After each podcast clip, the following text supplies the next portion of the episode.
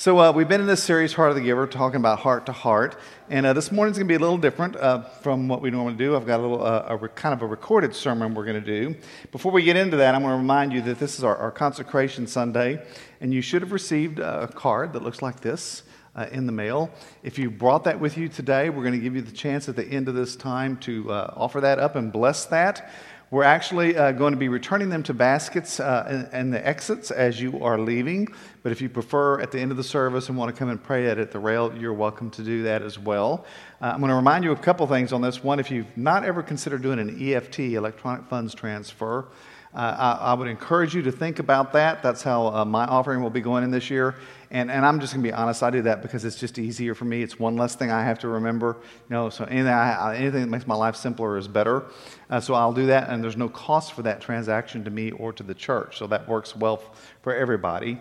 Also, I'm going to remind you that uh, Kevin has suggested, our administrator has suggested, that if we would think about something like a 10 or a $15 a week increase, which I know is a big ask, um, that that would help us in reaching the goals of our congregation as we move into uh, 2022 when we're opening things up and incurring expenses, but not everybody is back on board just yet. So uh, Cindy and I have made that commitment in our, uh, our commitment for the coming year, and I encourage you to consider that as we move forward. So, in this uh, heart, of the, heart of the giver thing today, we're going to be talking about heart to heart because uh, part of it is uh, uh our hearts talking together, and part of it's because uh, uh, Cindy Goldsberry and I are going to be up here in a minute having a conversation, or actually, we're going to be up there in a minute having a conversation. Before we do that, I'm going to remind you um, the passage that we've kind of worked off of through this time. do not store up for yourselves treasures on earth where moths and vermin destroy, but where thieves break in and steal. But store up for yourselves treasures in heaven, where moths and vermin do not destroy, and where thieves do not break in and steal. For where your treasure is, there your heart will be also. Let's pray for a moment. So, Father, we give you thanks for the beautiful day you've given us. It's been so good to be here, to see each other, to enjoy each other, uh, to come together as, as this family of Christ and to celebrate with one another. And we ask in this time as we are in worship that your Spirit would come and rest on us and open us up to what you would have us hear this morning. Uh, let the words of my mouth and Cindy's mouth uh, be uh, pleasing in your sight, and, and let the meditations of all of our hearts be pleasing in your sight, because you are our rock and redeemer. Amen. So, as we did this and uh, we, we thought about the craziness that has been the last couple of years of our lives in the midst of pandemic time and all the challenges, uh, I, I, started thinking about uh, how to address this. And, and, I remembered that Cindy had done a, a, Consecration Sunday talk about 15 years ago. Does that sound about right, Cindy? Uh, it's, it's been a long time. And, uh, and the last couple of years have been really crazy in her life, as have been for us, but especially so for her. And, and I wondered if she would be willing to come and share with us some. So uh, we sat down here about two weeks ago and, uh, and recorded a little conversation, and we're going to share that with you this morning, and, and that will be our message for the day. So if you'll give your attention to the screens. I'm here with my friend Cindy Goldsberry, and I asked her a few weeks back to talk uh, some about generosity with us, and she's been gracious enough to come and share this time. So uh, we want to uh, welcome her here, and we're glad she's with us this morning or this Thank afternoon, you. whenever you happen to be watching this uh, video. So glad to have you with us. Um, one of the things uh, I want to set is that uh, Alan and Cindy joined Bethany back in April of 2000, about a year before I came here. And uh, over the years, they have served in just about every leadership role there is in the church. So uh, there's a list that I'm putting up on the screen. I'm not going to read through that, but you can get an idea of all the different places that they have served over the years and have been a huge help, uh, including uh, several of our major planning groups, uh, stewardship campaigns, capital campaigns. Uh, they, they went with me on one of the trips to Kenya, and I think she'll talk about that. Uh, so they've been involved deeply in the life of this congregation. Then, as we moved into the last couple of years, like many of you, the pandemic had an impact on them and on their family directly. And uh, on top of that, there was a, a, an even deeper tragedy to deal with, which was uh, a year ago on Halloween, which is their wedding anniversary. She and Alan were returning from their anniversary dinner on their way home and were involved in a uh, terrible car accident. Uh, Alan lost his life in that accident.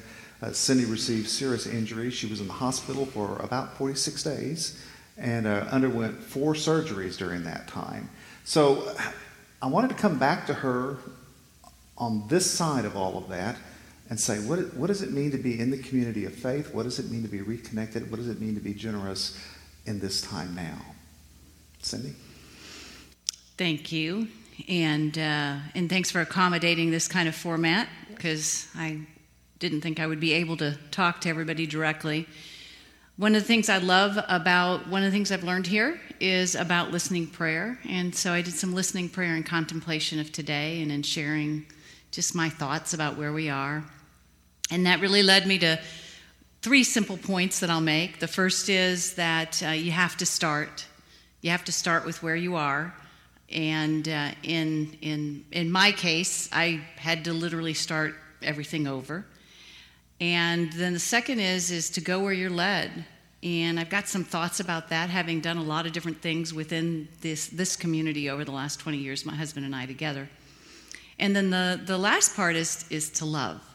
And uh, the love that has surrounded me during this, uh, during these 20 months, because it has been a long time and all of us have been through a great deal. And without this love and this generosity, I don't, I don't know. I don't, I don't know what it would be like. I don't know what people who have to uh, unfurl from physical, mental, and emotional trauma do without a body of faith to catch them. Yeah, so, yeah. yeah. So I'm going to have you start with your first point, which is to start in the moment and start where you are. Well, I'll start with how we started with Bethany. And uh, in the beginning, Alan and I tried to be invisible. And then it was back when you had to walk up to the front of the church to join. And I wore a red silk outfit because I was like, well, if we're going to be visible, we're going to be visible. There you go. Well, within the year, we went. I went on a walk to Emmaus, and then I got a call to be on the lead team, and that was early. That was early on, so it was about 20 years ago, and that was with Mike Lowry, mm-hmm. and then met you. So that started a whole ca- ca- cascade of being asked to do different things, and so we started doing a lot, and then after a while, it begins to be wearisome because you you don't necessarily discern where are you really where do you really want to start? And for example alan never should be a teacher of small children. He doesn't have the patience for them. Um, but the other part of it is is that we took spiritual gifts and then that helped us understand and discern some of the things. The other thing I think that's important is that as we started, we started as a couple, but we began to see that we were same and different. Mm-hmm. And the same things that lit me up in terms of where I wanted to start or serve or participate might not be the same as what was true for him. Right. right. Yeah. Yeah, different ones of us have different gifts and passions. Yes. Yes. And Alpha was a big uh, event for you guys. Yes, Alpha was Alpha was amazing. So we decided to do Alpha because um, at the time I had a cousin who was an atheist, and so we thought, well, we'll take him to Alpha with us. It's a free meal once a week, and we'll go. And pro- it was probably about week four because we were we knew Jesus, we knew who he was, right? And so we ended up going to Alpha, and wow, it just rocked our world. We have friends that we've had with Table 2, plug for them, uh, all these years. And it was about week four that we realized, huh, there's a lot more to this than we had thought of, and we have a lot more questions. So we ended up being on team with Alpha. And, uh, and that, I think, because of, that's a small group, that was a segue to start just a ripple effect of knowing so many different people and participating in different ways. I remember Alan talking about how important the community was for him, that this was the, the first place he really understood the value and the power of that. And That's right. He was very eloquent about it. He was, and one of the statements he would make is that the people that he met on Sunday were the same people he had coffee with on Monday, that they weren't just Sunday people. And uh, we have some deep, amazing relationships that have been there for us through the pandemic, but for me, uh, what will be a year in a couple of weeks. And it was your table two friends that were here the night We had the prayer vigil. Yes. Came, so I understand. They, they came were. and prayed with uh, the faith family formation class. So yeah. So talk to me about now how you know what's changed. What has changed this year and that when you think about starting. Well, probably the key thing is, I mean, I had to start. I mean, I started in a hospital bed and learning to walk and a major head injury. And I would say it was a gift of the Spirit that allowed me to think about what could I give. And the first one was hope. Hope that I would live with my family. Um, you were there when they told me about Alan. It didn't quite process with me for lots of different reasons. Although I hear I was quite lovely on the cocktails they were serving in ICU. anyway, um, so going from being involved as involved as I could in the world to nothing has really caused me to reflect on what it means to start where you are. And it's taking a step and it's allowing inspiration and maybe it's making a phone call. And for me, I've received just uh, cards, love, prayers, and and if we look at, we say we have our prayers, our presence, our gifts, our service, and our witness. The prayers are what launched me. One of the first things I started from this new tabula rasa, as I call it, the new normal, was to show my presence. So I came to an outside worship. Yes. Um, that was a big deal. That was was to be able to get to do it, and it was amazing to be received and loved. Um, and gifts, I've started giving again, and uh, part of this, I was doing it already, uh, had made the decision, but part of, you know, it's part of this process. And then, um, and now I'm looking at, and, and, and in some ways, my story and me writing on Facebook, and those are my therapy posts, has been a witness to faith in my life in more of a subtle way. And now I'm looking at, okay, where do I start in service? What can I do? What am I capable do, of doing? Um, I don't have the stamina. All my dots still don't necessarily connect. Um, I don't know if, you know, I, am going with it's a head injury, not that I'm old or older. go with that. Yeah. yeah. I'll go with that. So, yeah. So now, this uh, quote that you have that you uh, uh, mentioned from the Cherokee tradition. Yes. Yes. Talk about that. Well, when I do listening prayer, I'm led to many different sources. I do use the Bible also. But what I loved about this, and I have learned to say Venerable Dian, Dhyani Ywahoo, and she is uh, with the Cherokee Nation. But what's beautiful about this is talking about abundance is this holistic thought. Uh, it's the generosity that flows through us, and that when we allow fear or scarcity of the future or because we've encoded what happened in the past. And with COVID and all the uncertainty, and we're entrepreneurs. So, you know, we watched our business, we watched other businesses. So, this is beautiful because it is, it's really what we're here to do. And why I agreed today is because I, I do want to put, it, put a stake in the sand that says this community matters. It makes a difference. Um, and there is abundance of love here, and there's abundance of gifts and prayers and service, not just here in our walls, but outside the walls. Um, and that's growing, and that's going to grow even more now that we are, you know, kind of being unshackled in many ways from, from this pandemic. Okay, thank you. Mm-hmm. So, step one is starting, and step two then is to go where you're led. Yes. Um, so I have been so involved getting healthy physically and, and then mentally and, and also emotionally. But to be really honest, the emotional part probably came a little bit later because with all my ribs broken and all that kind of stuff, um, I didn't, I, I just, I couldn't even imagine wailing. But the beautiful thing is, is that I've been able to do that. I've been able to do that with others. So, starting, um, I think in some ways can be a mystery because you don't have any idea, but you have to go, and you have to go wherever that moment leads. Um, and for me, in the very beginning, I watched others. I learned where people were already serving. The church does a really good job of Socratic questioning.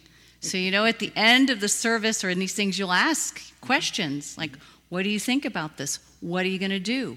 Where are you going to go? And so it's like, how are you led is based on what, what you're listening to and what you're observing with other people. And that's different for different people in different places. And Mm-hmm. as you said, when you, right immediately in the aftermath of that accident, all, all really that was possible to focus on was keeping your body in one piece and, and recovering from that. And so that's where you had to, to begin with that and then could slowly move out from that into the other parts of your person. But uh, sometimes we have to start and we, we have to go where we're able to go, Right. where God leads us in that moment. And I, I think some of the, the writing or the writing that I've done that I call the therapy poetry, that has so there's a there's a raw part of it. Yes. It's not this Pollyanna, it's all good because it's not. And it's not easy all the time. And certainly in the midst of this uncertainty, I'm now getting my husband's social security. I'm unable to work at the moment. But if I go outside of this moment, mm-hmm. and if, if, I, if I lead myself into a future that doesn't exist, or I lead myself into a past that has some really negative or dense anchors, I will be lost. And um, so it's been, it's been good to have that because other people remind me that I've written something that mattered to them. And I know that this was inspired by God. And if the first places I, I'm led to is to share my story so that the burden others carry is easier, then, then, that's, then that's okay. That's okay. It's a good thing. Yeah. Yeah. And you had a quote with this that you talked about being led to from Gene Keys. Yes, the, the gene keys are like the I Ching, but they're a, a newer version. Mm-hmm. And this one I love because we're all so individual and we, we, we mill around, we do our things, we have our jobs, our careers, our W 2s, our children, mm-hmm. whatever we have. But we're all one single organism. And so everything that I do impacts everyone else. And this year, the last 20 months, but the last 10 months in particular, mm-hmm. what I would have done if I were just on my own and didn't have the rest of this body to support me, I, I can't even imagine. So I love this because it is about a consciousness, a Christ consciousness mm-hmm. of being able to bring in that abundance. And when we do that, we're able then to share it back because we're coming from that place. Yeah. Mm-hmm. So start where you are and then go where you're led. And then your third point was to move to love. It's to move to love. So I don't know why God preserved me.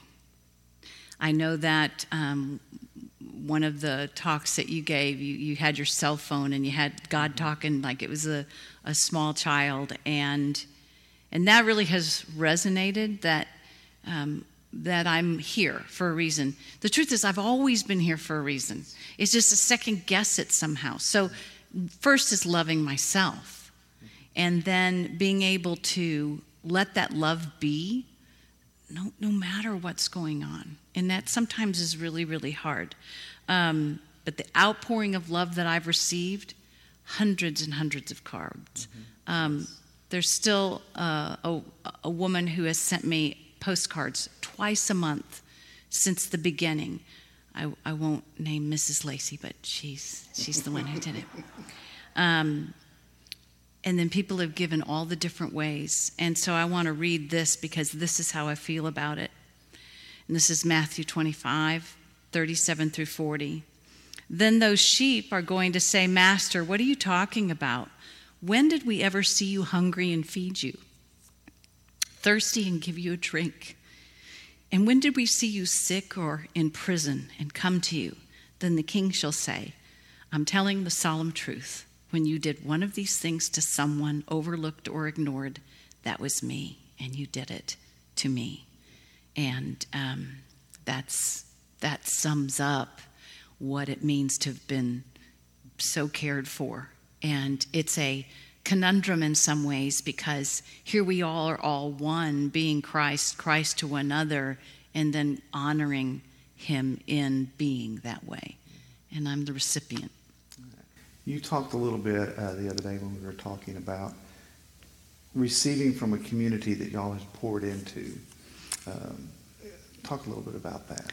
So it, the the image that came to mind is that over the years, Alan and I were weaving weaving ropes, weaving strings, you know, whether we were doing uh, a servant leadership class or helping start a Sunday school or doing Alpha. And so the image that came to mind is that we had ropes in the net that caught me. And so I am part of the very fabric. And that that is very freeing because now I'm part of something that I helped create. I am not just just the receiver, not just taking. It's it's that full circle, and it's uh, it's it's a it's a beautiful thought to think that that to, and and then also to be the recipient recipient of maybe a service or a ministry that that I would helped be genesis of or inspiration for or encouragement for, even if I didn't participate. Yeah, yeah.